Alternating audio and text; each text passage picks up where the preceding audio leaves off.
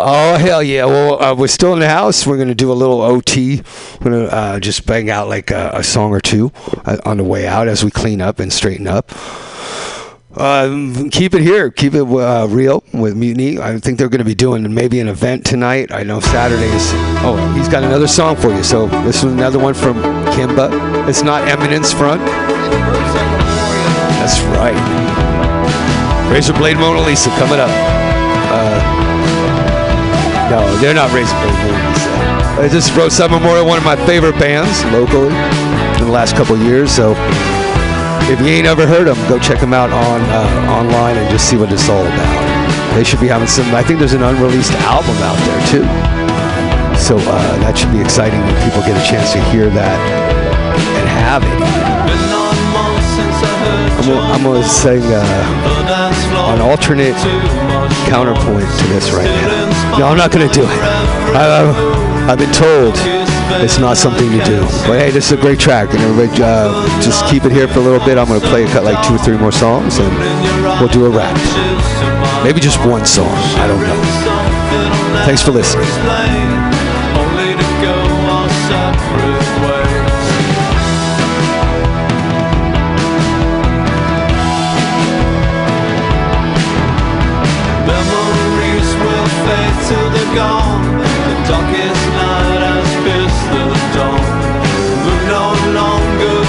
My way. Golden sun will rise again. Look into your eyes this time.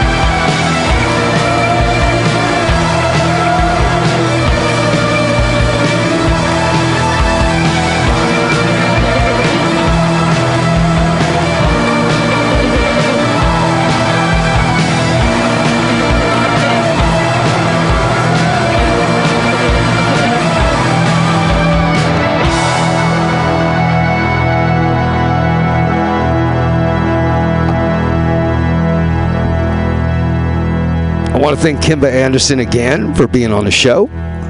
Thanks a lot, Kimba. You're welcome. You're welcome. And uh, we'll be back next week with Danny Canope and uh, all that good stuff and a whole lot more. You know, um, I'm gonna try to come up with some uh, skits for you too. I've been thinking about it.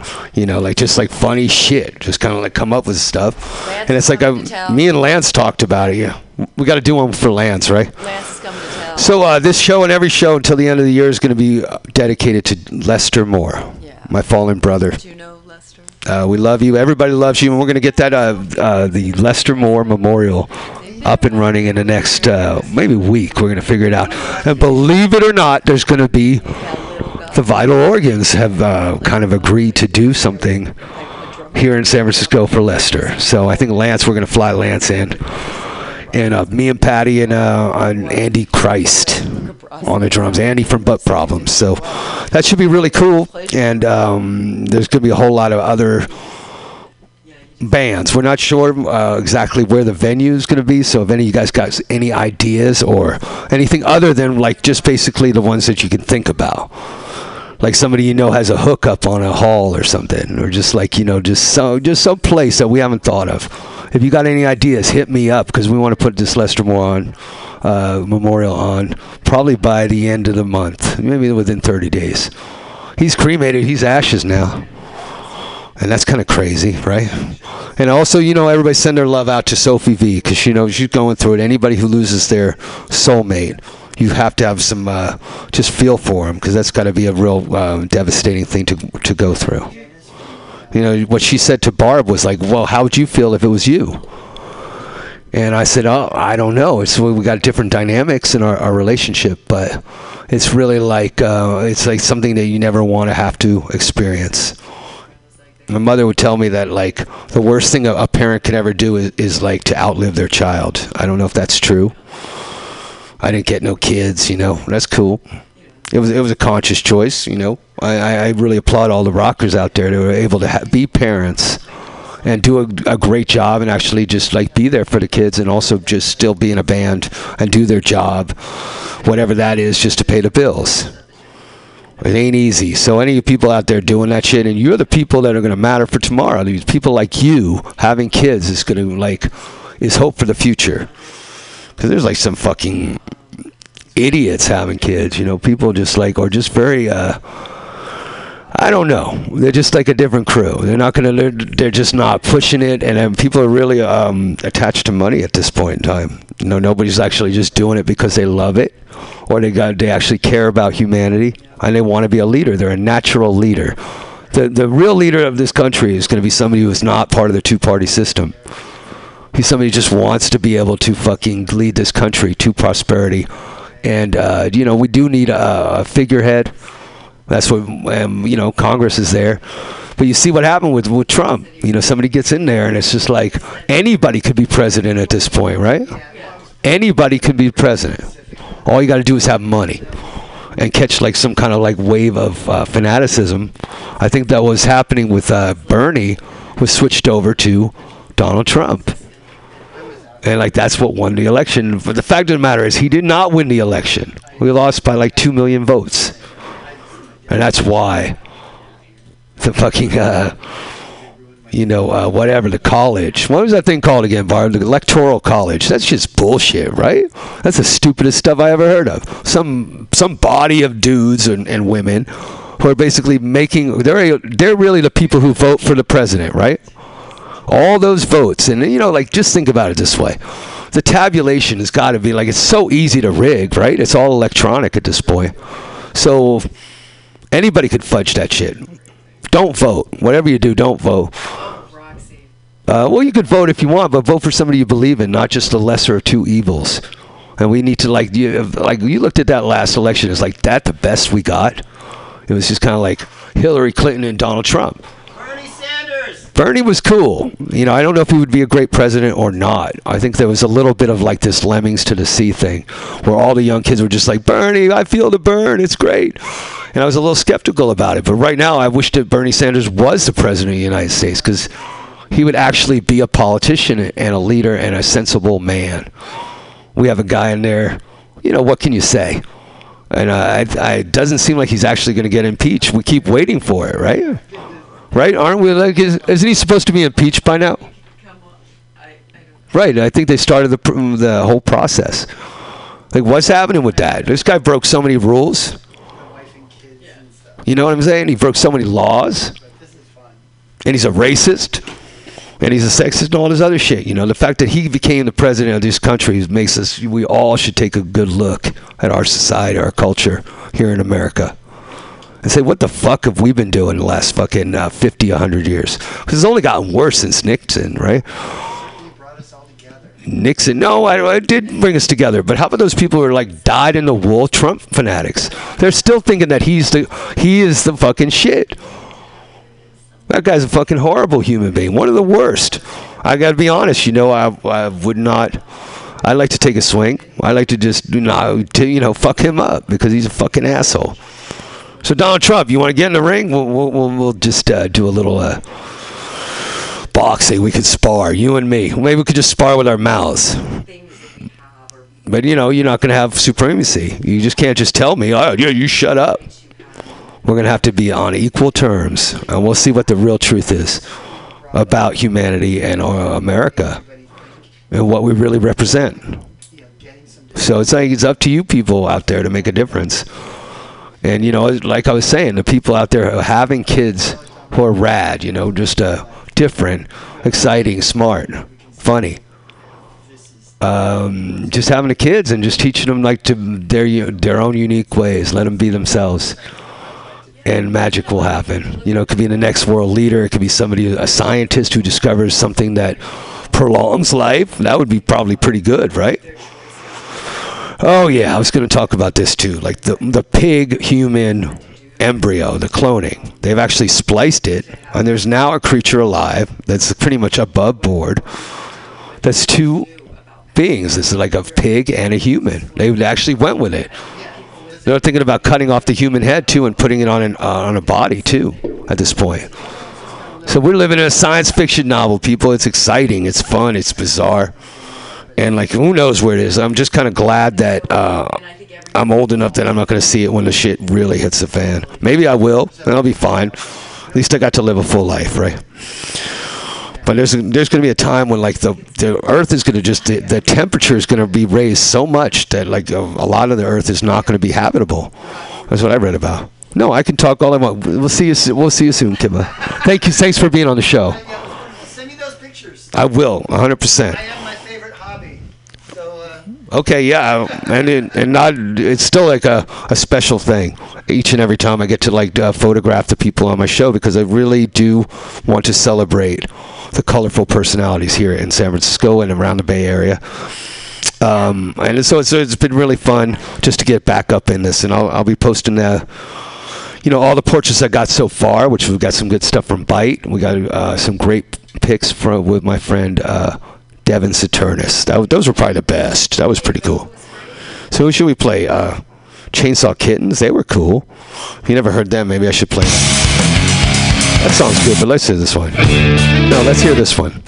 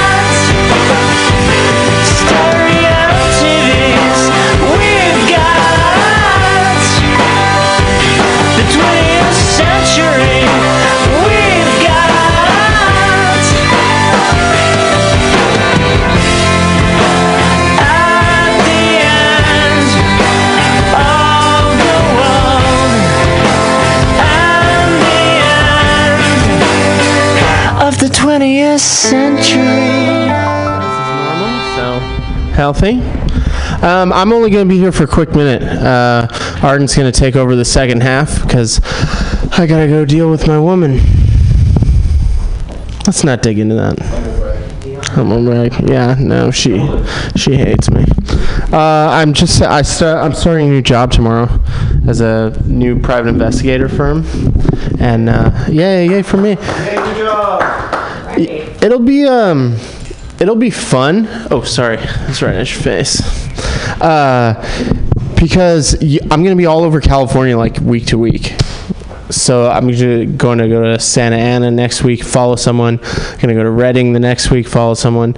So I'm wondering if there's a way I can like insert comedy into that lifestyle. You know, that would be fun. Get into all the different. I guess it would just be open mics at this point, but um, yeah. So it's it's gonna be good. It's I like being a private investigator because it's the only job that attractive people are objectively worse at. Who's this attractive person following me? Anyway, I'm anxious to get out of here. So uh, Adam, you're up.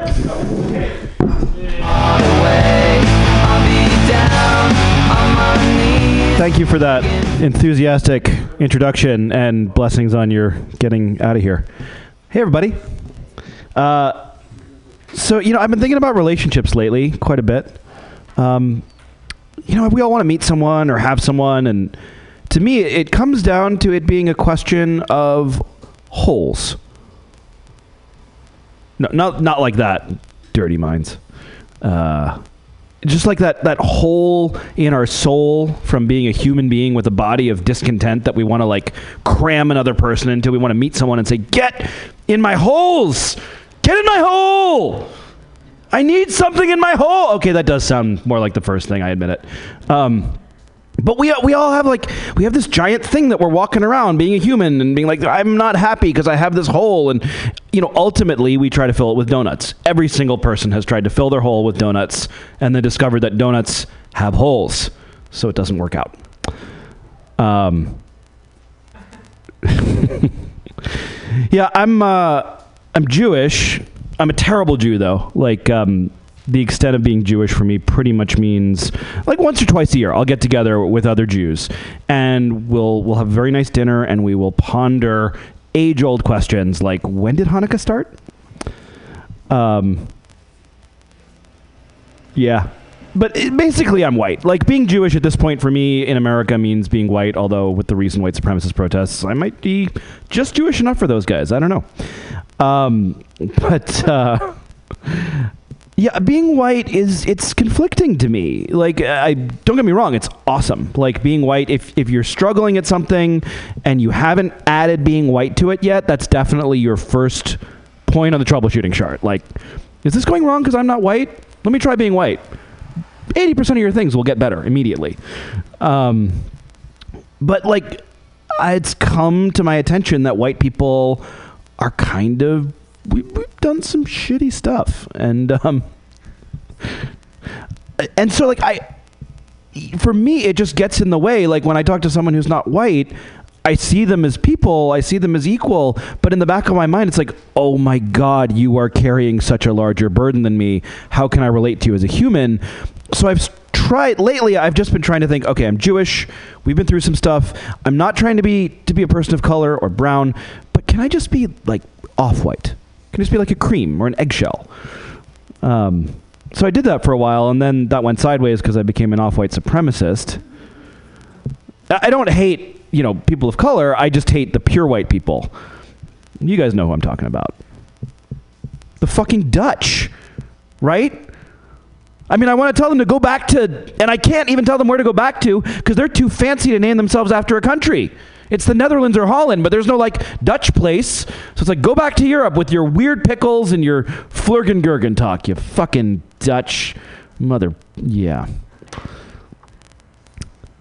Speaking of holes, at some point, you just got to face yours. And like, that might look like a breakup. And that's like, um, you know, you really fall in love with someone. Like, you know, you're in love with someone when the farts are funny. I think I may have just blown the punchline. Anyway, there's a fart punchline coming. Let me just telegraph that. Uh, so, you know you're in love with someone. Uh, like I woke up at, at like three in the morning, and I thought my wife was having a nightmare, and I was, "Honey, you're having a nightmare." I heard you screaming, and she looked at me and went, "No, I farted." Went back to sleep. It's like it's adorable, and then. Uh, you know, when a relationship like that ends, I, it's kind of a hard time. And those kind of times are they're almost like drug experiences. Like you uh, you wind up losing time and just kind of coming to in random places. Like I came to the other day and I was staring at a giant jar of pretzels. And I realized I was in Costco and I was way too high just staring at this giant jar of pretzels, just going, How are there so many pretzels on Earth? Those pretzels could feed a village in Africa. Is it racist of me to make this about Africa? That's okay, I'm off white. I'll take five pretzels. And then this five year old went, This is Costco. There's no one here to help you. Um, so, uh, yeah, so I'm 39 years old. It means I grew up in the 80s. Um, I grew up playing, yes, thank you, thank you, 80s people. 80s people! Uh, I grew up playing uh, Super Mario Brothers. And uh, I'm confused now because they just released the Mario Brothers for, for the iPhone. But I've gone from the 8 bit Mario I grew up with to this perfectly rendered Mario where the graphics are so good, all I can do is stare at his ass. It's not even like a sexual thing, it's just adorable. Um, another thing I grew up on was Revenge of the Nerds, which is great, and I was really thrilled with the uh, the reboot they did recently. It kind of went by me for a second, then I realized it was all over the internet. It's called Google. Um, the nerds have won, and and I've kind of give it like at 39, you have to stop trying to be cool or not a nerd. You know, doing that thing. I used to walk around with pants that had so many zippers that were not necessary. It was like I was telegraphing to the world. There are so many people trying to get into my pants that I need decoys, ladies. Um, did you just make a frog sound? um, Hello. Religion is insanity. I am convinced. Or I guess it you have to be it. insane to start a religion. Yeah. Um, We don't need it no mo. Yeah. No mo. yeah. Um, Oh. Oh. somebody's a knockin'. I think it's the band that's coming in. it's perfect timing too. Yeah. 6:30 was the time. Yeah. But anyways, in the news, um, it sounds like Bikini Kill got back together um, about a week or two ago and played a show that nobody was prepared for. And then um, there's also an article in The NME, so I'm going to read about that. It's in a section called On the Record. Uh, Bikini Kill's message of female empowerment is more important now than ever. When most old school bands reunite, they do it with pomp, pyro, and a reality television show. Not so Bikini Kill, who casually regrouped for the first time in 20 years last week to play just one song at a book launch party in New York.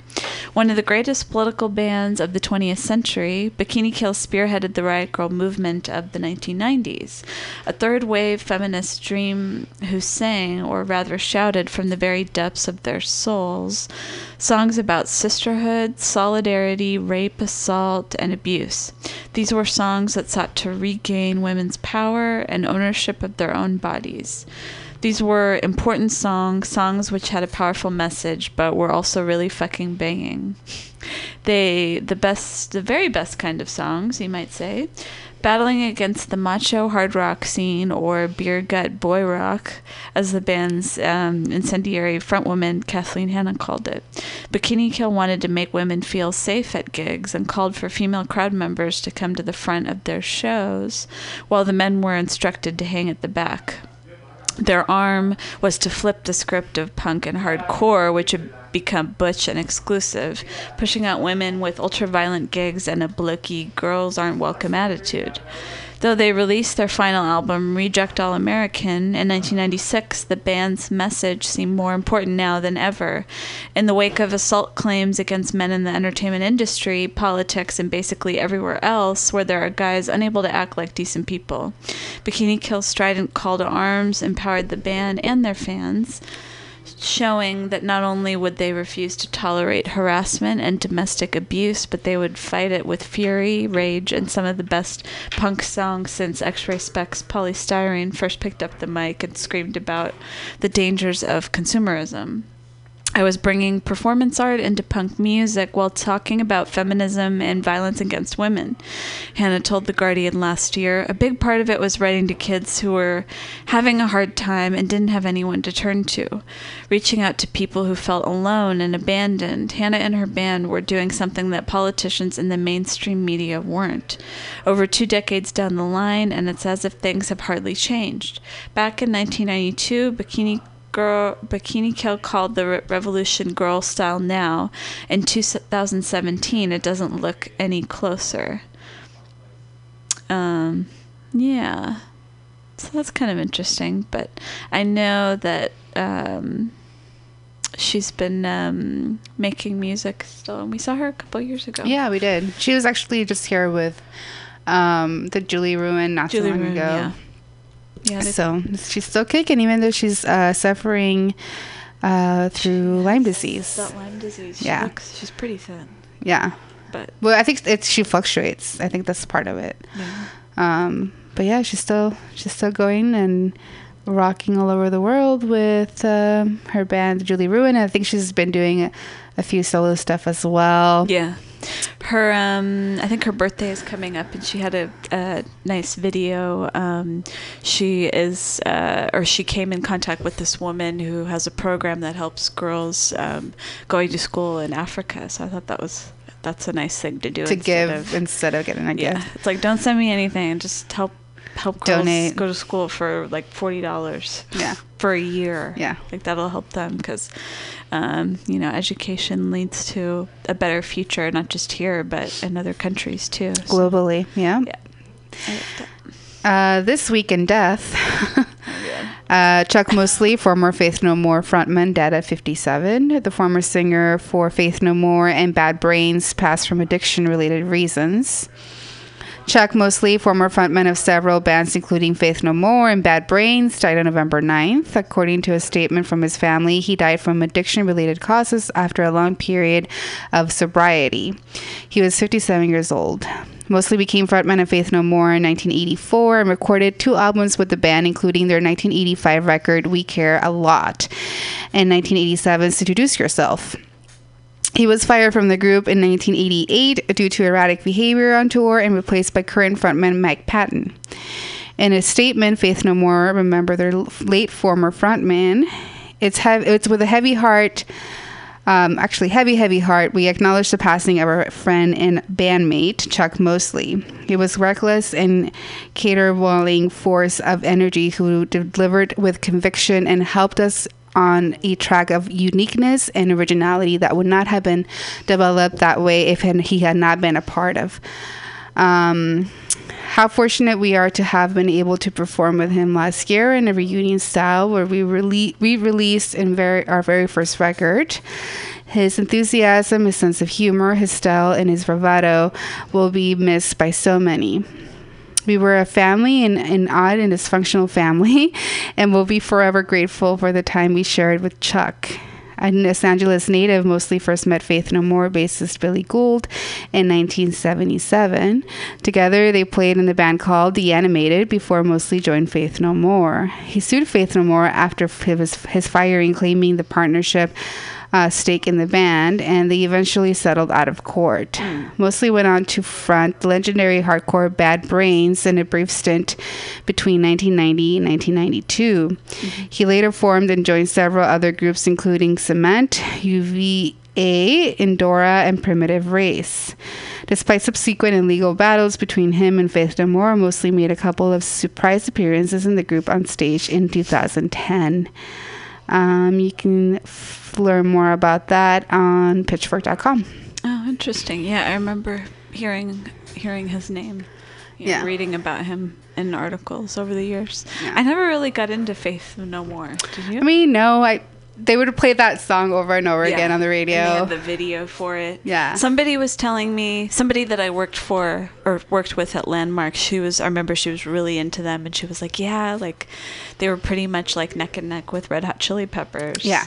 And the Red Hot Chili Peppers were the ones who were the, you More know, successful. really successful, but they pretty much had like a really similar sound. yeah, it had a similar style. But I was were- like, I've never heard of them. yeah, actually, it wasn't until later, like when she mentioned it, I was like, "Oh, I'm curious. Like, I'm gonna find out more about them." But I actually, when I was um, online dating for a while, I date, went on a date with a guy who like loved them, and he would like stand outside to try to meet them, and like he had pictures with a few of the members, and I was like, the people who like like them and know their stuff are really dedicated. So it's kind of interesting to see. Yeah.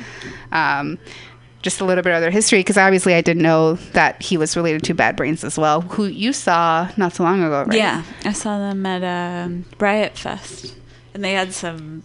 They definitely had some some hardcore Yeah. fans there that knew all the songs. Whereas I'm I'm just a moron who was a uh, fly on the wall, like, oh, I'm curious. I've heard so much about them, Yeah. but I was obviously I wasn't born when they were in their um in their prime. I think they were they were part of the DC um, hardcore scene that that you know Dave Grohl he kind of got his start Yeah. there. And he's a big fan of Bad Brains for sure. yeah. I heard him Um, talk about them a lot. but it was so funny. It was like I really enjoyed some of their like more reggae world music influenced uh, thing going on versus like the old school hardcore songs that everyone was like moshing to. Yeah. But um, I- mean, at least I enjoyed part of it. so. Yeah. I see it as a as a positive there. Um, the story's about uh, Princess Nokia. Prince, uh, she's a New York rapper whose feminist podcasts, visceral live shows, and debut album 1992 Deluxe. And she's wearing a she's wearing a Pokemon shirt, so that's what caught my eye. I was like, okay, I'm gonna read this story. um, I hit. Um, sh- I bleed on stage. I hit myself on stage. She tells Joe Madden, anything goes. Oh, and she cries on stage too. Uh, I cry on stage. uh, Destiny Frasqueri is getting ill. Not in the 80s hip hop sense, more in the feel my forehead, I'm hot, right?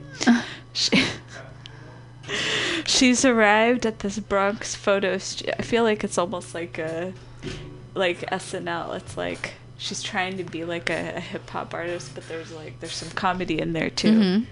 Which is good. Uh, feel my forehead. She's arrived at the Bronx photo studio in influenza days, clutching a carton of steaming chowder that she's laced with hot sauce in an attempt to exorcise her fever. Her voice is a cracked near whisper, and she has the fragile demeanor of somebody who'd far sooner be convalescing under a familiar quilt. Uh, isn't the type to let sudden calamitous, calamitous flu get in the way of plans. However, fresh from the salon with the deep green do, she com- commandeers a mirror and sits to what? And sits herself down in the corner of the studio to apply her makeup for the shoot. I don't have a makeup artist and I don't need a stylist, she croaks. All of this is still strictly a DIY thing. I'm at a mainstream level now in terms of the attention I'm getting, but I haven't gone mainstream.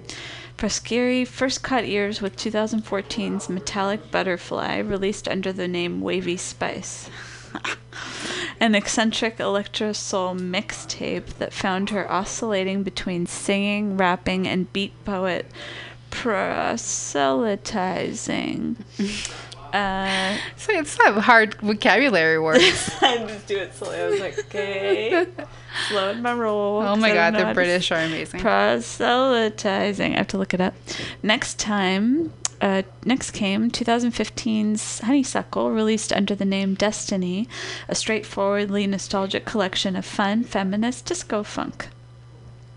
Then in 2016, Frasqueri reinvented herself yet again to become Princess Nokia, a name inspired by the only phone brand available to her income bracket.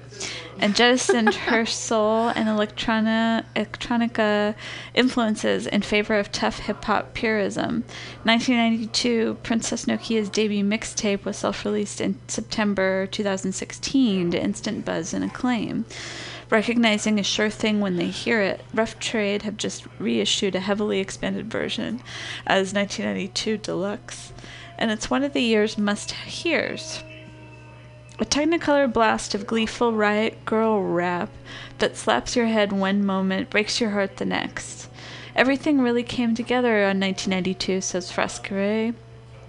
Eyeshadow brush a blur. Her voice is less, a little less broken with every chowder sip. uh, that was me. What, like a week ago? Um, it's a long article, but I'm already really interested. So Well, you're going to be more interested because she's the one who threw a cup of chowder she loves her chowder. to a white nationalist at a protest. Oh, She did. Yeah. Look at that. What is with her and chowder? She's a She's, amazing.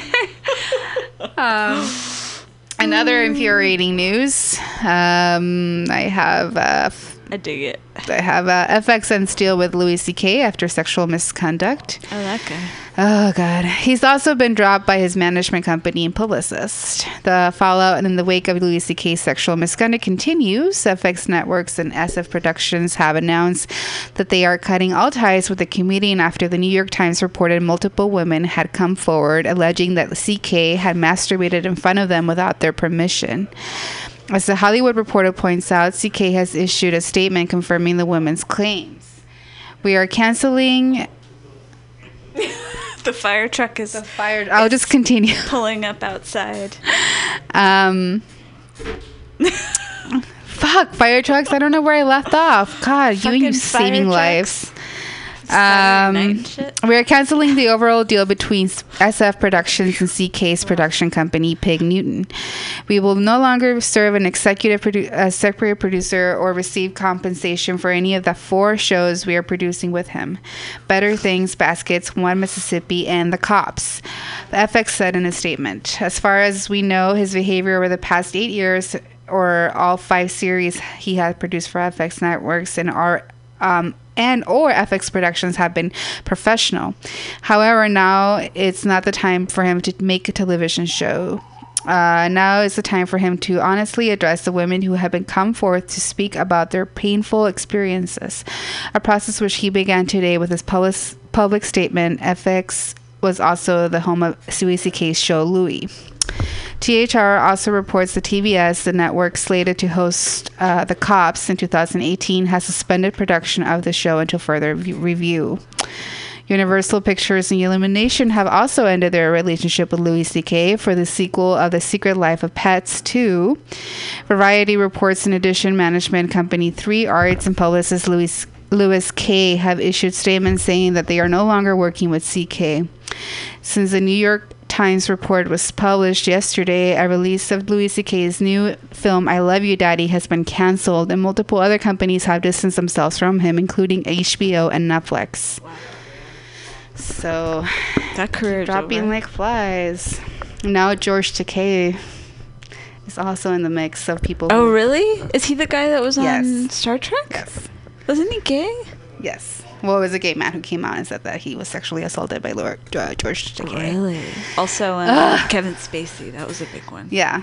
So fucking angry right now. Anyway, But uh, it's but it's not surprising. it's not surprising. It's just And Uh, unfortunately, we know this as as women because because we've experienced it firsthand. we've experienced. and it you know, I'm people, bless her, but you know, it happens so everywhere. Yeah. It happens a a lot everywhere. Yeah. and it just goes ignored for so long. You know. But it's interesting that people are paying attention because it's in because people in Hollywood are talking about it. But it's not just happening in Hollywood; it's happening everywhere. Pretty much. Um, somebody was asking Naomi Campbell, who's a famous um, British supermodel, and she was like the only person who I heard who said, I don't know if I believed her, but she was like, "Oh, nothing happened to me," but she knew for certain that stuff was going on like in the modeling industry. I mean, Oh, yeah. Did you ever hear the story about the famous supermodel Gia? no, She was like I don't remember if she was abused per se, but she became a, she was a teenager. She was like 16, 17 years old. This is like back in the 70s. So as you can imagine, I think she was abused. I'd have to watch the movie again, but I remember she was a very heavy drug user and she ended up dying because of that. But I think there was also a lot of other stuff that happened to her because she was very young and became exposed to like all these, you know, these different people at a very young age and not having, you know, somebody to to guide, Guide her. her. through that.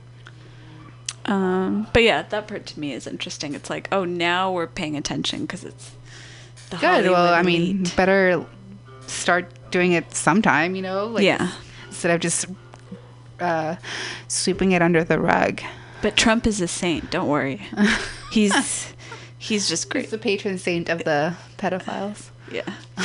But um so anyways, uh, um when our next guest um the hereafter they'll be on shortly and stay tuned for more Mutiny Radio.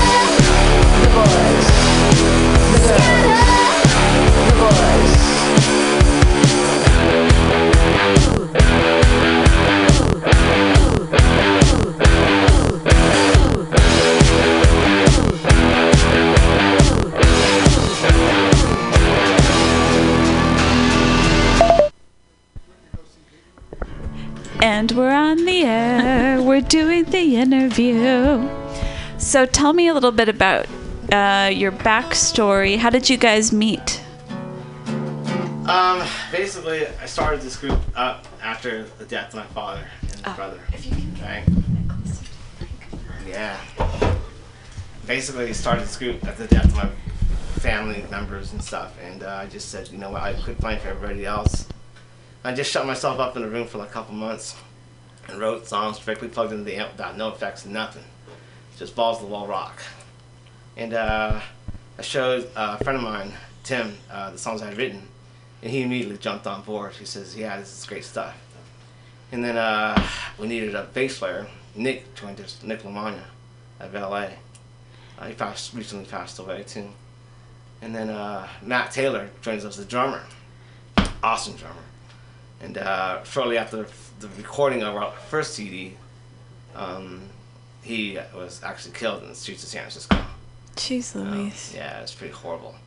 And then uh, it's really hard to keep a band together, you know, after that, that kind of experience. And I just kept at it. I just, you know, I'm not going to give up. I'm just going to keep trying to do this. And uh, little by little, we hooked up with other people. And then uh, this guy joined us shortly after Nick left us. We went back to LA. Uh, Ryan Holly, bass player. Um, Sitting right next to you. yeah. then we continued playing music and stuff, and then we got a break and we got on compilations. I mean, bands that traveled to Europe and uh, all over the United States is punk and the punk rock circus, the circuit.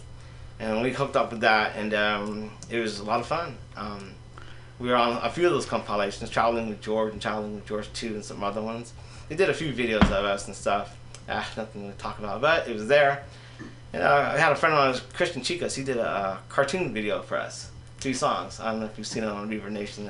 Um, I of briefly looked at yeah, it. You had to find Mhm. Sasha shoot up, stuff like that. Those are my ideas, but he put in the film and did a great job there. So you just keep at it, you keep pushing, and uh, you're gonna come across shows where like the, the few people there. You're gonna come across shows where there's a hundred people there.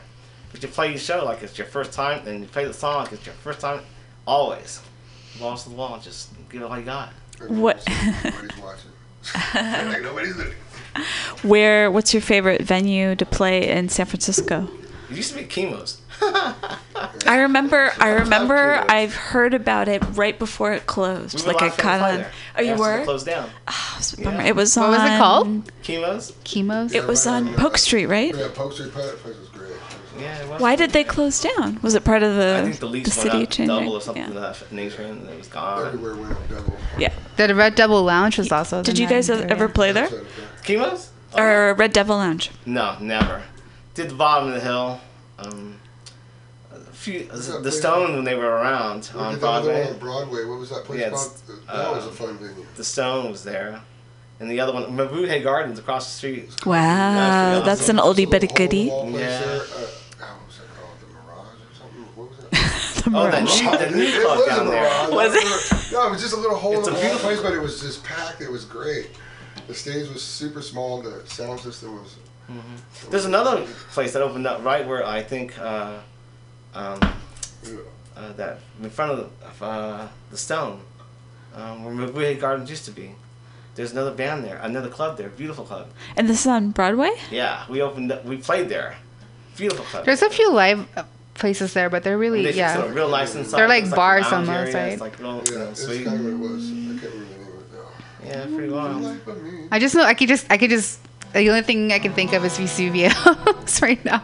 Oh yeah, the, those beat poets, man. Yeah. They brought uh they brought they sh- shined a light on the Bay Area for sure. Before um, you know, this is before like Jimi Hendrix and all that stuff happened. So Long time pretty ago. incredible. Yeah, it's like the uh, what's the outside lands. They don't have too many people that are um, you know from locally anymore. It's true. It's all out. You know, maybe that's why they call it outside lands. I, I, I don't know. No local music to be found. Right, yeah, only, yeah, until the uh, bluegrass festival, or whatever it is. There. Oh, have you guys ever played that one? No, Oh. I gotta check into it. Or the guy that runs the show over here, you know, I like that. Fine, huh? Yeah. Play shows up in Napa, you know, those Oh, are nice. fun shows up there. yeah. The outdoors and stuff. I noticed even before the fire, there's been a lot more like bands are, you Oh, know, yeah. playing in, you know, the Mystic Theater and Yeah, they're doing a lot All of that stuff, stuff. just for for uh, We also do a lot of donations and benefits. stuff. We'll do those for free. You know, what's the benefit of that? Ha! so, yeah, fun playing those. Did you um, did you guys know anybody affected by the the fires? Yeah, I'm from Napa. Oh, you are. Well, I, I live in San Francisco now, but my family's up there. But Oh, none, wow. none of their houses got burned down. I called them up. Just, dude, is your family okay? Yeah, that was pretty terrible. Horrible. It's awful. But Just- you know, living in, I don't know, those, those areas with trees and brush and growth and, and it's hard. That's great. You build this beautiful, It's a great life. What are you saying? I'm ready to go back home. you man. build a beautiful castle. There's you just a lot more to burn, I think. Yeah. Yeah. Concrete jungle for real. Yeah. For real. Yeah. So, do you guys have any shows coming up? Um, we did have a show coming up for um, Halloween, but it was canceled. Oh no. Yeah, over in Oakland's a store club. Oh yeah, yeah, we've been there. fun. We know all about the not really Barbies. That much, 'cause we just got a new, you know, new drummer. But I did I did do a show out in Pacifica for uh, the Ghost Ship, uh, like a benefit Mm-hmm. myself, and uh, without the band. This that was pretty happening, pretty a lot of fun. Oh, that's cool. I like Yeah. Pacifica. I, I, I try to play out as much as I can anywhere. It doesn't matter, to do it by myself or with someone, groups, my group, uh, somebody else's group. Just call me up and I'm there. So, do you, do you do a lot of collaborations? Uh, musically, not not really. Mm. I mean, he does write his own songs. He always wants me to sing his songs. Like, oh my God. No, you know, it's okay. Um, he's come up with really uh, one song that I really really like. It was based on uh, a friend of ours. Mhm. That's also uh, he tried to commit suicide. The ropes didn't it didn't hold and snapped, and uh, he saved himself. Close one. He's really happy now that he didn't do it. I mean, they didn't finish or thought through. And you- that one song that you wrote about it was really, really touching. It was really heartfelt, and you could feel it. You know, so. It's But almost- as far as writing songs, Yeah. I, I do most of the songwriting, 99% of it. Um, basically, because you give me the guitar and I'll write you a song right now. You know? Okay, write it right now. Okay. Turn a negative into a positive. Did it. That's the, that's the, actually the first song we ever recorded as a band. Is that the lyrics for it? Yeah. Uh huh. Right here. And uh, do you want us to play it or? Yeah, go for it. Hold on. One, two, three, four. Take my hand, the tide. I won't let go. Look into my eyes. Tell you now. Feel my heart next to yours. What's it telling you? You and I were meant to be always one.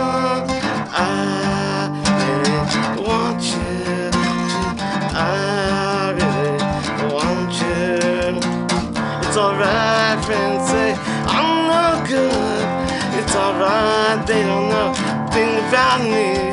They make things take time, make you on time. They're the ones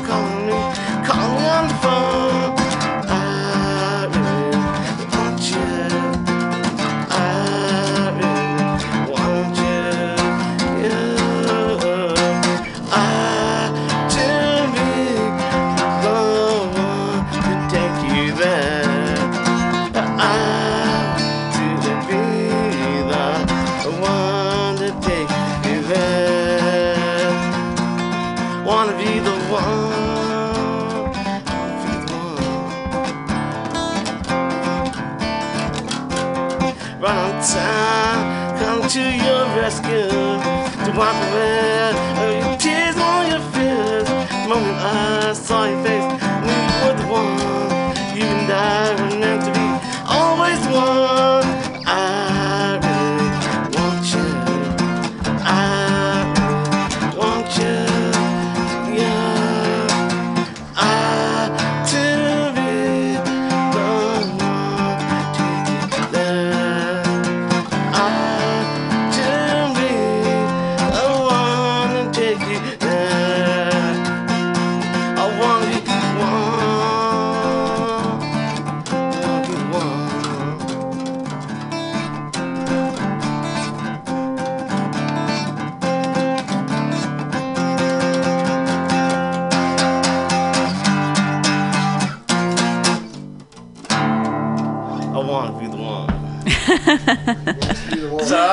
was the we ever recorded, and it was a blast playing it. You know, we actually kept the first take. We did like two takes, and we reviewed them. Let's keep the first one. Do you, when you guys record now, do you record in a studio or? Yeah. In a live studio situation, in other words, uh, I like to capture the energy, the essence of the band playing together, and uh, we do that the way we got the studio set up, and it's beautiful to do this. And uh, because if you record track by track by track, it's too mechanical for me. It just takes away something from playing all together at once. Right. And then we do the overdubs with the vocal tracks and stuff. Like sometimes we even keep the track track on vocals. It sounds that good the first take around. So. True. And we like to keep the rough edge to it. You know, I'm not keep it too polished. I'm not always from that. Mm. no, no, no. Stay away from that. Sometimes the big, the greatest mistakes on the, the takes are the ones you keep because they add something. They give it something, a flavor, of something beautiful. It's like, Mhm. wow. Some character. We Yeah. need that character. double dubbing. And um, do you guys have a new release at the moment, or are you working on anything? Well, the release week was um, the last one was a, a Rocket Girl. It's the one that we front right now on that music site Reverb Nation. Yes, I think I yeah, saw the we picture. call it Rocket Girl. It's R O C K I T, not E T. Rocket, really Rocket. yeah. Rocket. yeah. So, um, in fact, the lyrics came from my little my niece. She's a little hot rod, you know, and everything she does, she excels at. And it's incredible. And some people are gifted that way. I wouldn't. I always have to work at what I do, except for music. Songs seem to come to me like on the fly. You know, I've had people tell me that I've taken them somewhere, and that it's like thank you, musically. You know, when they come to you after the show, and I actually become somebody else when I'm performing. I think I just get this energy and just drive it. You know, so it's like every show is the best show, regardless of you know, what we do. That's good. That's a Yeah. that's the right way to to think Mhm. about it. Um, where can people find out more about you online? Right now, the main site is reverbnation.com forward slash the hereafter six. That's the direct link to that. And um, we invite people to the studios on weekends sometimes just come out and hang out and have a good time. Um, then you just log on to there, tap it, and then check us if we're going to be there Saturday or Sunday or wh- whatever day it is. You guys can come by. The But hereafter during the week- slash Ah. number six. Yeah. I'll take you right to it. Okay. We are, we are very Okay. professional in our recordings, our rehearsals during the week, though. And we don't allow people to come in because it just distracts everybody. You know, it turns into a party kind of thing, and I just I give up. You know. No music actually gets recorded. yeah, or get things done. I I, criti- I criticize somebody about something that hey, you're doing. It's constructive criticism. Please take it that way, because you know I'm not that person that's gonna be tell you what to do, what to when to do. Right. No, no, no, no, no. Exactly. I Um. I try to create an environment where it's just, just, I, c- I ca- not beautiful is the word, you know, um, no pressure, just, you're a musician. Make music. Yeah, right. There you That's go. what he does. He's talking the wind the whole time. This is the you do it. So how often does he write songs, and how often do you write songs? I mean, lyrics, I guess you could say. Mm, I write lyrics, all of them. Um, He tells us how to do everything. I like He's the way he- conductor. I, I like the way he Yeah. me though. It's pretty awesome. You know, when you join the band, you can also sing and back myself up, and also hit other harmonies that I hear in my head. When I write a song, it's strange because I just don't hear my guitar. I just don't hear my vocals. I also hear the bass, the drums, and any other instrument that may be needed to finish the song. I hear it all, and uh, I tell people that, and they go, "Wow, okay." And it's just, it's just, you have to craft your art um, if you're a musician, if you're a guitar player or bass player or whatever it is, you need to practice your thing, uh, regardless. You just can't think that's gonna come to you. Uh, you know, leave your guitar, leave it alone for a week. No, no, no. Don't be a wingman. Uh, I play my guitar in the mornings, noon, night, whenever. Just pick it up. Uh, I usually have a guitar in my truck, um, where I work, or any place. Pick it up and just play. And practice your songs, okay? I love playing other people's songs as well. Like one song I love to play is from the Cranberries, Zombie. I love playing that song. It's like incredible. It's like, and when I play it out live, it's like, wow, people really love it. But just, um, you have to do your homework, basically. That's you good. really do. How often do you guys rehearse? I rehearse Mondays, four, four, four days a week, four to days a week. I do it once a week with these. Yeah, I have a situation where I invite these guys to come over. Sometimes it's just me and the drummer, sometimes just me and the bass player, sometimes it's me and the lead guitar player, or sometimes it's all of us. Mm-hmm. They can hit me any of those days. You know, preferably we like to hook up at least one day a week all together. Yeah. But that's how we do it because everybody's got life. Everybody's doing other things, and we're all growing up, and we all got responsibilities and this and that and going. So you can't be like when you were 20 years old, where you were in the studio four or five days a week, no matter what. Right. You're just having fun. Having a blast. Yeah. That's how I it's a lot of remember it. Well, some of it. So you, you play band? You play music too? No, I well, I used to play. in Um, I do play guitar actually. I haven't picked it up in a while, but I did that when I was in high school, and then um, I played the flute for a couple years, elementary and um, middle school. I had to think about that. Yeah, my brother did that. Those trombone players, man, they sat right behind me, and they're always like sticking the In goddamn the back of freaking yeah. thing, and I'm like. It's pretty crazy. But I started playing. Yeah. it was so it was it was interesting like how the flute players were in the front and then the brass and then like the the brass were like behind us and to the side Yeah. and then we had like the the timpani player the percussionist i always kind of admired the percussion players for some reason. Yeah, those big 'Cause giant it's- drums.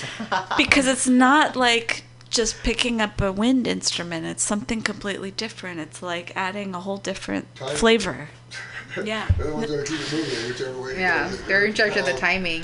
Yeah. Timekeeper's guy. but you played the saxophone Yeah, I played the saxophone in high school. My brother loved to play the sax. Uh, Yeah, I liked it a lot, but it, it's definitely something that if you don't practice, you kind of lose it. Yeah. I bet I could pick it up and play like hot cross buns or something. Remember that? Why not? Try it. Yeah, flutes are not that expensive nowadays. yeah. Yeah. It was go back for it. I mean it was fun. It was like a, a nice hobby besides, you know, doing math, which I fucking hated. Huh. Fucking hated that shit. But I like PE, I like PE and break time. No, yeah, recess. I hated is my B. At the end of the day, Yeah. um, oh, I did chorus too. Actually, I did it. I think in middle school I did it. I didn't do it in high school. The home economics was good. Welding class was good. Wood shop was good. 'cause there was, you know. The only thing I excelled in was playing at lunchtime in front of a bunch of people.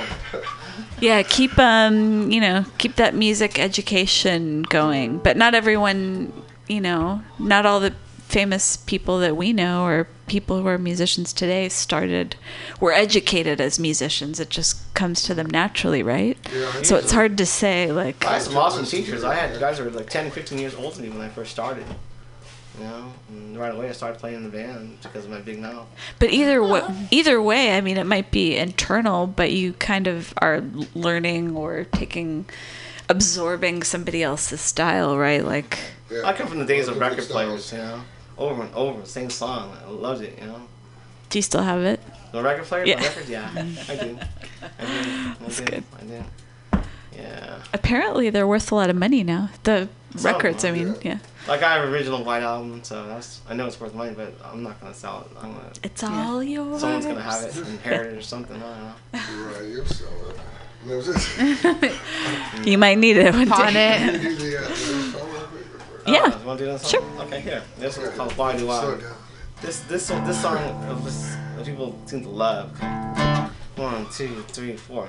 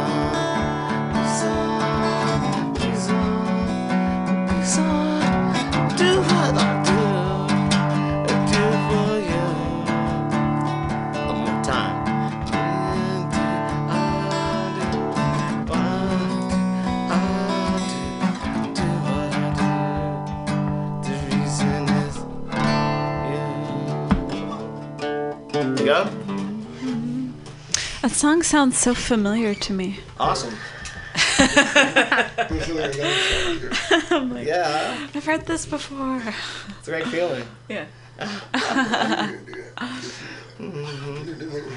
How? Um, when did you write that song? Uh, I thought you were gonna say update. just now. Yeah, just now. Haha. this version, just now. Right. Uh, probably back in like uh, 2014. No, yeah, because Matt passed away in 14, so this is like 2014. Yeah. That's a Most of bummer. these songs are all- yeah, major bummer. That's, You never know what you're gonna find in these streets for reals. So keep keep your eyes peeled. All the Yeah. time, For real. People get a little too comfortable when they come to the city. I love the city. I grew up here, born and raised in San Francisco. Right on. Um, There's certain places I want to go at night, but there's certain places that I frequent all the time. Yeah. Where do you, do you guys live around here or? I live near McLaren Park, in the Portola district. Oh, okay. Yeah, it's a real nice area out there. Richmond District. Oh, I live there. Yeah. Oh yeah? Yeah. where Woo! What street? What avenue? Uh, 20th Avenue Lake. Oh, okay. Yeah, I'm on 19th. Oh, neighbors. Yeah, I'm on 19th and Clement, so we're pretty nice. pretty close. Yeah. Oh, wow. Do you play at the Bazaar Cafe? couple times. Uh, yeah. I like it there a lot. there you go. I like the pa- the patio that they Yeah, have. yeah. No, I have not played there, though. Uh, there's also um, Neck, of, the, Woods. Neck. It used to be called something else, right? Like back in The in Rockit Room. Oh, I think yeah. it was called. Is that, that's over in the Richmond District? Yeah, it's Uh-huh. on Six and uh, Clement. Is that where I live? Sixth and Oh, Clement. oh, Six, that's the other side of the world. That's too far for you. yeah, well, I mean, it's, yeah, it's on the other side. Of That's inner Richmond. yeah. It's there I don't if you need it. Why not? They, they have awesome restaurants I'm, and I'm just busy. You're busy, I- yeah. I get gigs and stuff, and we try to stay focused on that and work. well, that's a good place to have a gig. They have a they have a pretty hefty um, stage. I mean, um, not stage, but like the room's pretty big. You can have like really big shows there. And And DNA Lounge is, is pretty good, but they're really fast at pushing you through there. Remember the Paradise Lounge? That was pretty awesome. I still like that place a lot. Oh yeah. Well, isn't it called something else now? I think so, yeah. I think I went there once. It's so funny that you said that. I was like, I've been there. It's across the from Slim's. I remember a show at Slim's, awesome show called The, Ch- the Church from Australia. The church. I saw them. Oh my god, we saw them too. Actually, yeah, when, I saw them when did you see them? Uh, last year. They Wait, just did, played was I this there? year. Yeah, they played with the psychedelic furs. Oh, Yeah, okay, that's right. They, Yes. they did like a joint tour together. Yeah. They were both. I was at that show actually. Oh, you were the one in uh, Berkeley, right? Was it Berkeley? Yeah. Okay. It was like an old movie theater that they turned into a, a venue. It's the like, UC Berkeley Theater. It's a yeah. perfect venue, and Okay. it's like smaller. yeah. It was a good show for sure. Remember, I think it was the church played first, and then the psychedelic furs were after. Yeah. And I'd really been wanting to see them. I was like, Psychedelic Furs, yeah. and they come here every year, and that's what really pissed me off. I was like, they're here every year, and I never see them. They're always on tour. They were here recently too, Yeah. right? Yeah. I still saw them for like New Year's Eve years back. Oh, It fun! was an awesome show. Did you enjoy it? Yeah. I used to play at Velma's. You ever remember Velma's? Delmas. Where was it? It's like one of the old Where blues was it? clubs here, and But we've only been living here since 2011, so I've been here we're about 11 locals. years, so most of the places that you mentioned, I'm like, or I've read about, like uh, Mabuhay Gardens. That's where like Nah, punk rock on San Francisco is started. Yeah. And then um, a lot of bands used to play at the the Kabuki Theater. Yeah. Used to be an actual venue, right? Yeah. Depeche Mode on their first Oh, U.S. yeah. tour played their first show in San Francisco. I remember saw Pet Road and Pet Shop Boys. I went to see Pet Shop Boys. Are you, are you a native here? Um, no, I'm from uh, Los Angeles originally, so I've been to a lot of shows there. She's from Santa of Monica. course. Santa Monica girl. All right. a beach girl. Well, I'm still kind of on the beach, but not Yeah, right. kind of far. It's not Beach is a lot different. Closer to Oakland. Yeah, the surfing is way different than it is down there. They don't have sharks down there. Yeah, they, Yeah. they're all over out here. Yeah. it's true. And Shark came out, and then I stopped. yeah, Yeah. yeah, it's like forget friends This it. guy, this guy was surfing uh, back and he says a big old shark rubbed against him. This guy Oh my was swimming out of the ocean. Hey, The I- kid hey, no. came out dripping wet from sweat, not from the water. Oh my No, god. no. I was the only guy six foot five that jumped up on my board and was standing up, you know, in the water because I freaked out because the shark came in and the guy's like, look, great white, and the fear, I'm like, what? And I just started, I was like, you know, I'm out of here. You know? Who needs Jaws? You were living Oh my it, so. And then I watched Shark Week, and now it's like half the people I surf with were gone. I'm like, why aren't you coming out no more? I'm like, oh, you watched Shark Week, didn't you? Like, yeah. yeah. yeah. I get real. scared just watching it, just seeing it happen to other people. Oh, I'm like, Pacific, never do go out it. to this place called the Point up on top, and you can actually see the sharks' black shapes come in.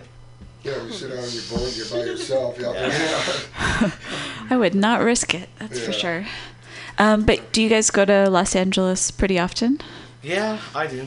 Um, go down to play um, shows down there. Um, A lot of good venues. hang out down there. Um, yeah, a lot of great things to do down there. I Weather's good. Not too long ago, so hopefully it gets back on track now. We got the drummer and the. Uh, Finish this recording, and we'll back down there. For the punk rock circuit, yeah. Yeah. What other bands? Um, I don't know what's going on outside. There's, it's been kind of a busy day for uh, this street right today. we're reading the news. She's reading the news, and I see the fire The truck fire pull up, and and I'm I'm standing like, up, uh, like, what's, what's gonna going happen? on? Found us. Let's quick. Let's back.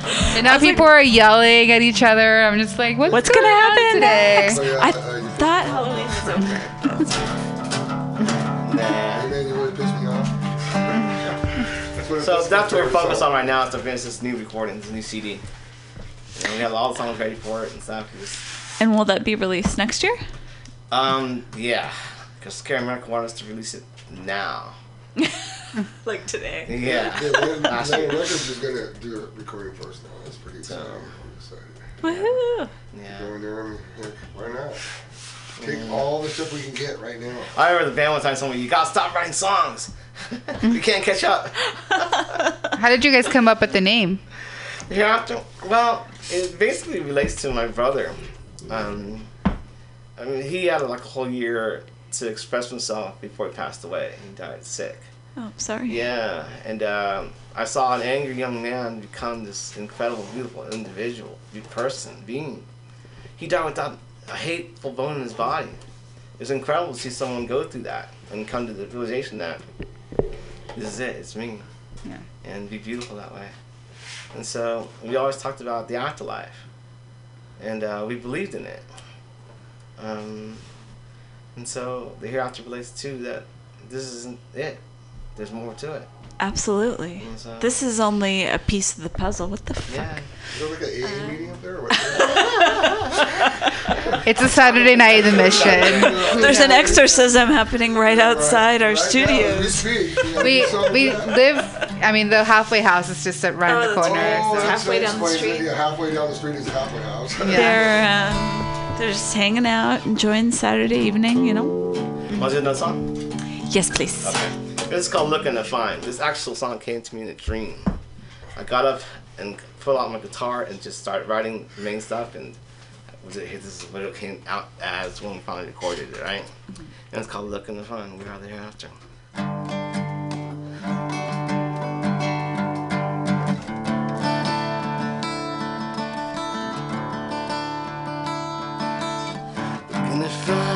searching out there, hoping to find someone like you to give me the love I need, to give me the love I need. What can I say? What can I do? I Did everything I could for you. It wasn't enough for you. Yeah, it wasn't enough for you.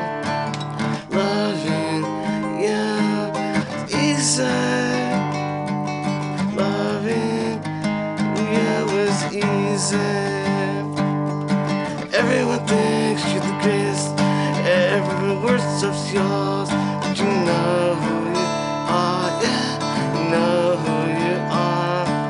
Why you now come back to to everything you put me through? Keep yourself away. Yeah, keep yourself away. Loving you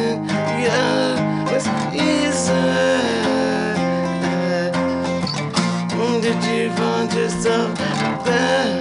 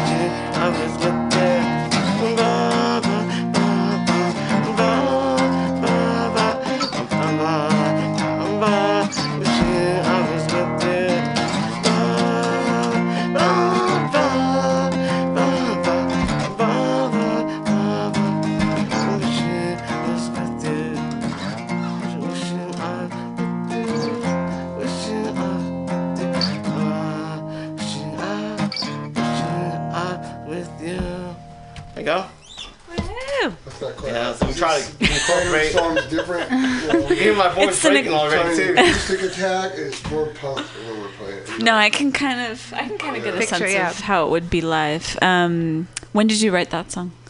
Can't even dream like in 2013. That's pretty recent. Yeah. People say I hum in my sleep. I go and say, and then, yeah, and um, before I like dream about a song, and so I remember it the next day. No way. You don't remember nothing. So you gotta get up, know what time it is, turn on the or guitar and record it. At least the melody to it, and you can build it on that. Oh, that's awesome. And that happens pretty often. It does actually. I have dreams of playing in front of thousands of people. You know. Yeah. And I He's wake trying up, I'm all sweaty. to, he's trying to upstage you. Uh, you tell them how, it- how, it- how it's supposed to go. No, this guy's a musician in his own place. He knows what he's doing. He knows what's up. Oh, okay. So you don't, you don't care what he does either way. No, I'm pretty open as to Well, what the interpretation always of tells me songs. exactly how he wants it. and If I don't like exactly what they're doing at the time, then I, I'll speak up. Try it this way. It's got to be um, punk rock. And then all downstairs. The downstrokes. worst thing they can ask me is, "Well, show me." Okay. Where do you see the band going in the next couple years? Giant tour. Punk rock I see circuit, us all 16 moving days. into his house, Yeah, there you go. Why not? bachelor pad. I'm just kidding. Yeah. Kidding out there. It's got awesome view of the city, you know, San Francisco. I inherited the house basically, so it's, it's like kind of cool and stuff. And I was born and raised there, but I moved out for a while and then came back. And, uh, yeah, it's a really nice place to It's interesting how like I- sometimes. you're welcome to come on over, it's barbecue, you know, hang out, beers. I got quiet rooms, I have noisy rooms, yeah. Barbecues are good. That's the only time we all show up for practice. It's crazy. Guys, used to You got barbecue. barbecue, I used to like, have "Oh, over salad, bread, dessert, and meat. And then after a while, you know what? Just the meat, man. You guys don't eat nothing else. I think I'll stick with the salad. You- you're gonna get a meat coma in my house. Oh god. Yeah. Matt used to say that all the time. I ate so much meat. He goes like, "Oh, I gotta go sleep now." It's funny how it has that effect on you, right? Like Thanksgiving is coming up, Oh, so go. He's not kidding when he said like all meat. I mean, there's sometimes like, is there anything going with this? It's like, no, man, they're all like Vikings, and I'm like, Oh, shit. okay, all right. is it like a medieval feast or something? like, Yeah, exactly. That's exactly what it I'm. I'm pi- picturing it in my mind. Oh, yeah. That long table with you know the two I fire on sitting. lemon going too. It's like, yeah. This is right off the barbecue. You have a chalice with your drink. Oh, you see my drinking cup. It's awesome. with lots of wine. You have a and pimp beer. cup. yeah. Have some meat. That's I a actually beer. like that. It's like, that no, era, no, stop you know, it. like the troubadours of old times, old English. That's the way I feel like uh, I was one of those people. And you were Going brought from back. castle to castle. In your past life. Going from castle to castle, yeah. Yeah. He's talking about his afterlife where he he goes to sleep. Like, The hereafter. "Yeah, the hereafter." This is what happens after? Oh my gosh. How poetic. How would you describe your style of music? Um, eclectic because I can write um, really fast, heavy songs, really slow touch songs. What's the style? Ballads. What's Um, your styles? What do you think your We sound like the your hereafter. music influences are in there as far as like, you know, labeling I come from a very punk? musical influence because I told you the guys I played with were like 10, 15 years older than me at the time, and they would listen to Black Sabbath, Ted Nugent, um, Zeppelin, of course. I always tell them rock, punk, and oldies because we do see a lot of the acapella kind of singing, which is really old style. And Mm-hmm. they sings and then Yeah. kind of Like one of my favorite eras is like late um, 50s, early 60s, with all the harmonies in there, you know? Yeah. Your punk Tim is like Lot of you know, Iron. Maiden, ACDC's his influences, and me, I'm just uh, all over the place. yeah. Nothing in particular. Yeah, and the drummer was uh, played like double bass drums. But as like I used to hate one it. foot, yeah, just like total. Uh, But he was such a good drummer that instead of having the soul, he would make up with it in other parts, you know? But it, it worked. Do you guys have other instrumentation besides uh, guitars and drums? Yeah, I have a lot. I got keyboards in cer- certain songs. I do all the time. I can play the spoons. Ah. No, I'm serious. My mom always said. I can play the spoons. I like the spoons. yeah, the spoons are cool. I love playing bass too. On my upright, I'm good, and it's just incredible sounding, it's beautiful. Piano. Piano's nice. Yeah, I'm not a virtuoso or any kind of like thing like that on piano, but I know how to work it. You know, I can immediately go find the pitch, the key, and immediately go there. I never learned how to play piano, but I think I can figure it out. Well, I Listening don't to write music either, listen to it, and you know, they're all like, "F minor sharp." And I'm like, "What? What? You know, you're talking some other kind of language right now." That's probably something I need to figure out Music. later. You know? Sheet music language. Yeah, I just listen to it. It's like our punk roots too. It's, I have listen to the Ramones, of course, and, and you know, the Clash. Is like I just just love. All hail the Clash and the Ramones. Um, bands like that. I, I I love the Pretenders. I really do. Yeah, me too. And it's like, yeah, I saw them play once. And I was like, wow, this girl can really play. Yeah, she's a great this is musician. cra- I'm not saying this against guys, but I've seen girl bands play, and they totally blow doors on dudes. Do you like Joan Jett? Oh yeah. I always liked her. Yeah, I really do. She was hot. she still is. She still is. I know. Machine. Sing it, girl. She was a good one. Um, Pat Benatar, Stevie Nicks. Stevie Nicks. Like punk, punk roots. Uh, listen to this one. This is a real quick one, but it's you can hear the punk in it. Sounds like the Damned. I got a new rose. I got a good. Ah, ah, ah. so beautiful. You're so beautiful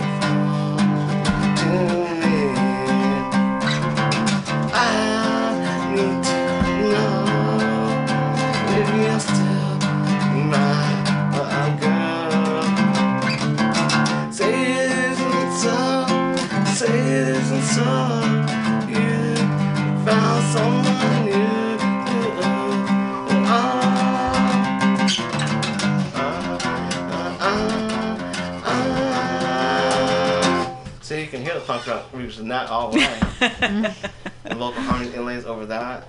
That's like the only punk song. Mhm. I. I think the bass is the majority of the punk in most of the songs. Okay. No, that's, that's what you make. That's how you wanted it. It's okay.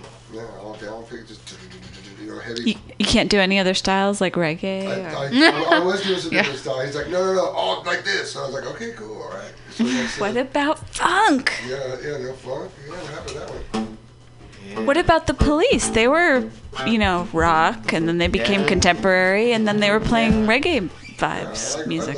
I believe in change like that. You know, you start off one way and you keep progressing, and pretty soon you're doing Do, something else. but do you think that some of those bands like ripped off other people's styles and became Yeah. really successful? I mean, even the same chords, progressions, and stuff. But, There's only you make it your own with your own voice You and your own personality. I don't think they mean to. It just happens that way. Uh-huh. Couple different styles. Mhm. There's only so many chords that you can throw down on a song. But then, yeah, true. exactly. And then you add your own personality to it and your own voice, and it's your, it's your song now. Uh huh. So there you go. no, I agree. And um, again, remind us. Oh, you're still working on setting up some shows in the Bay Area. We're focused right now on recording the CD. Recording. And we, And we have our drummer, now, we we, got have the a bass, we now we're doing it. You gotta get a freaking drummer. Oh, okay. You're gonna get another guitar player.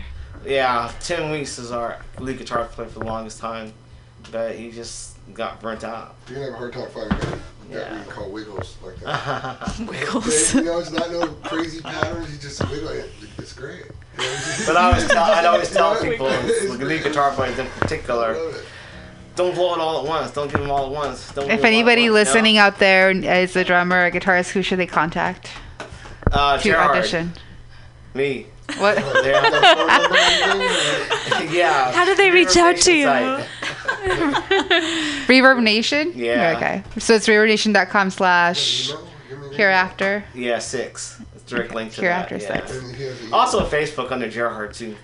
They can hit me up there. Now we're getting close. Now we're you guys, you guys Oh, so you guys that. have a social media account. Okay. Uh, we did. Tim Weeks handled that, but since he's out, I haven't to him about. I thought you were gonna say since he's You need to get that password.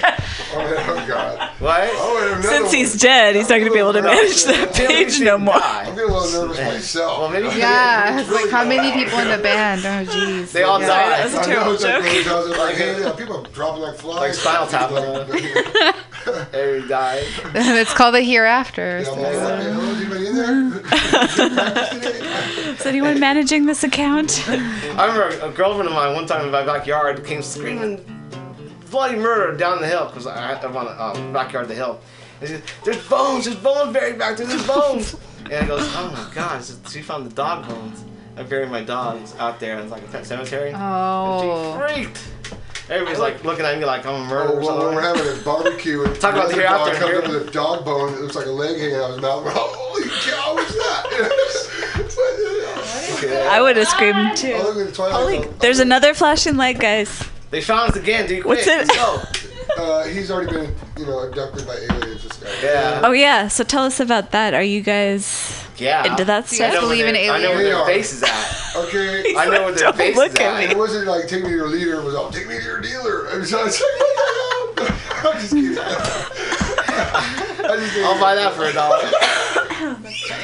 I say 'cause that's funny. So are UFOs real? That's the question of the night. I do believe they are. You know they're listening to this show right now. You Are know they? it. Yeah. They don't Here. even need a headset. Okay. Want to see me? Really? Okay. It's another episode of the X File. Yeah, it's coming back. it has been. Oh, it has yeah. been back. Yeah. Oh, okay. You know something? It says coming in Remember the Matrix? 2018. The what? The Matrix. Yes. Yes. I First hand it. It's a experience though to the Four, with aliens. the Four Horsemen or something like that.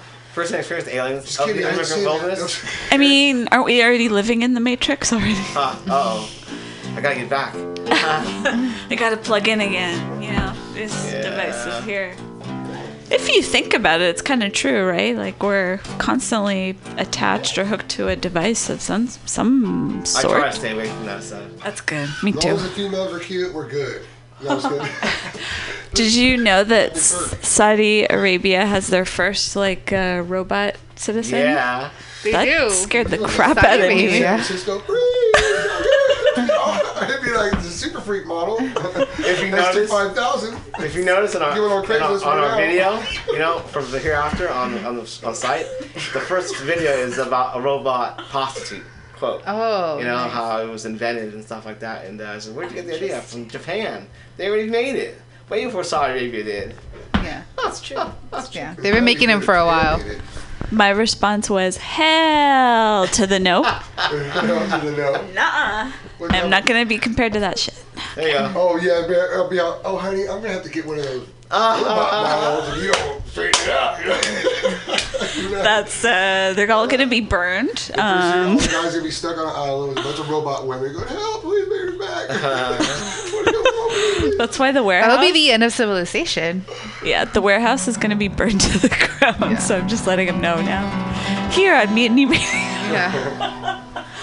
Did you want to play another song? Tell you what, I'll do one more, and uh, this is one I just recently wrote. We haven't recorded it yet, and uh, it's very political because um, I was up at like three o'clock in the morning, and uh, I was up in the Statue of Liberty, and it's like, wow, man, this, I, I really believe what she stands for, and I don't. I may be a hardline Republican, but I'm not that kind of crazy person, but I do believe what she stands for, and I think so many people have forgotten what she stands for, mm. and it just irked me to the point of where I have to write something political, and I did this one. Oh, really? Sorry.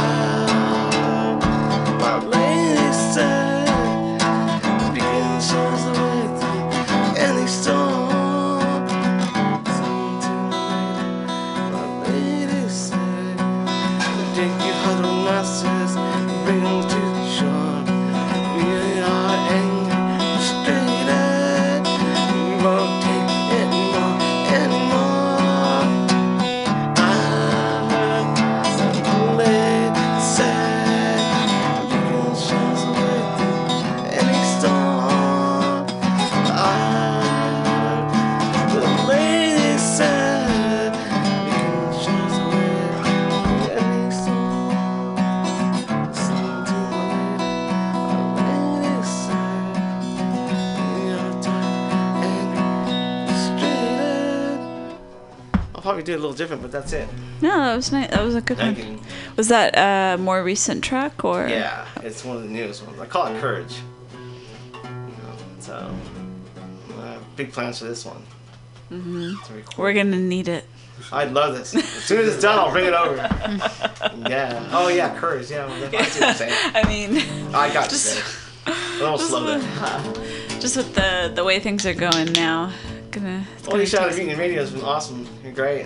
Thank you. Yes. Well, thanks for for coming, you guys. Mm-hmm. Sorry it was so last minute, but sometimes that's how good things happen, right? We didn't get to the acoustical rap. We did? You- No practice time. You want Have it backwards? practice time. It's gotta be perfect or I won't do it. That's why his nickname is Stone. Because like he it's always wants it stone. write in, written in stone. be, like, he yeah. wants it like this way it should it has to be. First thing I did is write- I have a tendency to change down, things on stage, you know. yeah, I'll feed the crowd, I'll read off the crowd and feel if I Yeah, extend because this you part, guys- do this part, change it everybody here, drinking here, and there. there. I might even add a part, and that's what frightens him the most. They kept changing on me. I'm like, you guys are changing. Like, no, we're not. You're the new guy. I'm like, no, you guys are changing it. I'm serious. Changing it up, mixing it up. Adding six of these, you know, six more here and five there. I'm like, wait, wait, wait, wait, wait, what? But also the arrangements, I, I change them on the fly, you know. So Are they able to keep up? that's the trick. They, they're called the Amazing Kreskins. They have to read my mind. He's not kidding. It's J.R. Hart, amazing criminal. I'm like, oh, Kreskin, what the hell is that? And they're like, oh, you know, we just know when these gonna change. You know, we we know. And I'm like, okay, all right. but within reader, There's a little bit of ESP telepathy Right, involved. Yeah, but those guys obviously. Yeah. I had no idea. What But if you're a real musician, you can do it, no problem. No. Is he a real musician? Oh yeah, most definitely. Yeah. I am real. I'm really grateful. You know, it's really hard that people come I play with you, and this guy dedicates his time to come and play. That's awesome. Well, I hope you guys find a drummer. I'm sure. I'm sure you will. Alex, this guy Alex from uh, East Bay, he seems like he's pretty damn good. It At costs least a lot. doesn't to seem to have uh, drug or alcoholic dependency or problems. It seems to run Yeah, rampant. it's it's hard. I mean, it's really hard to get people that are just like straight and they, you know are down for it. You know, I mean, it's like you know, it's it's our time. You know, I mean, I have kids, family, you know, job. It's living in San Francisco. And I can't pick the kettle black, you know, because I was, I've been there, but it happened to me early because I hung around with old people. And uh, I mean, I got to the point where they said, "You quit drinking or we quit. And I said, okay. So I was drinking water, and this is so funny. Water, practice water, everything, and then said, see how much better you sound after like a month of playing? Awesome. And uh, they found out that it was vodka. I was drinking pure vodka and not water. Oh, we know somebody like that. Yeah. He brings his bottle of water with him. That was at my birthday. I was like, oh my the- you know what god. in it? Yeah. No, no, this guy's a big fan of having a bottle like this, and we're Uh. like, oh, he's drinking water. He's being healthy. And then you smell it and you're like, oh. Oh, Lord. That's not water. Oh, yeah. Yeah, yeah, they did it But I for quit cold turkey, everything. Drugs, alcohol, and just my life did turn from night to day for the better. I'm glad to hear it. Yeah. It's the it's the right path to go. But I have Not lot not of easy. who have problems with alcohol and stuff. Uh, like last year alone, I buried eight friends. Jeez. Some survived the liver Yeah. transplant. Somebody, some people didn't, so didn't get the liver transplant. Some died of bad hearts because They're they, looking for a new they just player. Yeah. You can oh, do it Yeah. when you're 20 maybe, you know? I'm not gonna be the next. But when you're 30, 40, pushing it, you can't do it anymore. Yeah. Your body's going to eat up eventually. Yeah. It's true. So, You don't live a long life and living like that. Yeah, pick, pickle everything up. I drink two cases of beer a week, you know? And, and that doesn't include the weekend. so, but I was a functioning alcoholic musically. At least that's what I thought. You know? But some people, just, We all sound good when we're drunk. ah, yeah, we think we do. To yourselves, yeah. Great, aren't we? Yeah, high five. Let's fist fight out back. That's that liquid, uh, liquid encouragement. Yeah. Liquid courage is what they call it. Well, thanks again for stopping on Nice, by. yeah. Media radio, thank you. Mutiny Yeah, Radio. very nice to meet you. And hereafter, you can find them on a Reverb, Reverb Nation. I'll give you Dot com forward slash the hereafter six. And stay tuned for more Mutiny And share on Radio.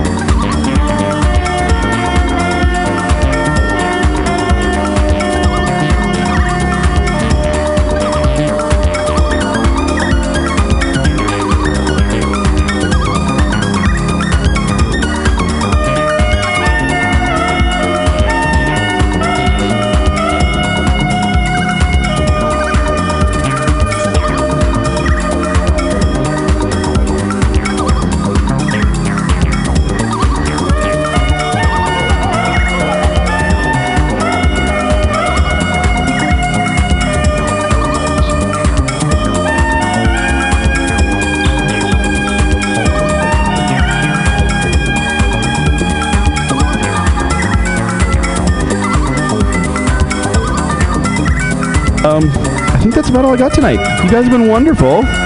Give it up for your host. All right, let's hear it for Adam Garden. Next up, oh, this the one, the only, the Sabrina Miller. When you're on a holiday. Seriously, the one and only. There is no other comedian in the Bay Area named Sabrina Miller. and uh, I'm gonna I'm gonna dig deep a little bit. I'm gonna talk about my childhood. I uh, I actually I spent about four years in Elizabeth City, North Carolina. Um, if you're not familiar with the city, which you probably aren't, um, you don't just end up there, right? Uh, you, you end up there for a few reasons. Um, number one, your car breaks down on the way to Myrtle Beach for spring break. That's one reason.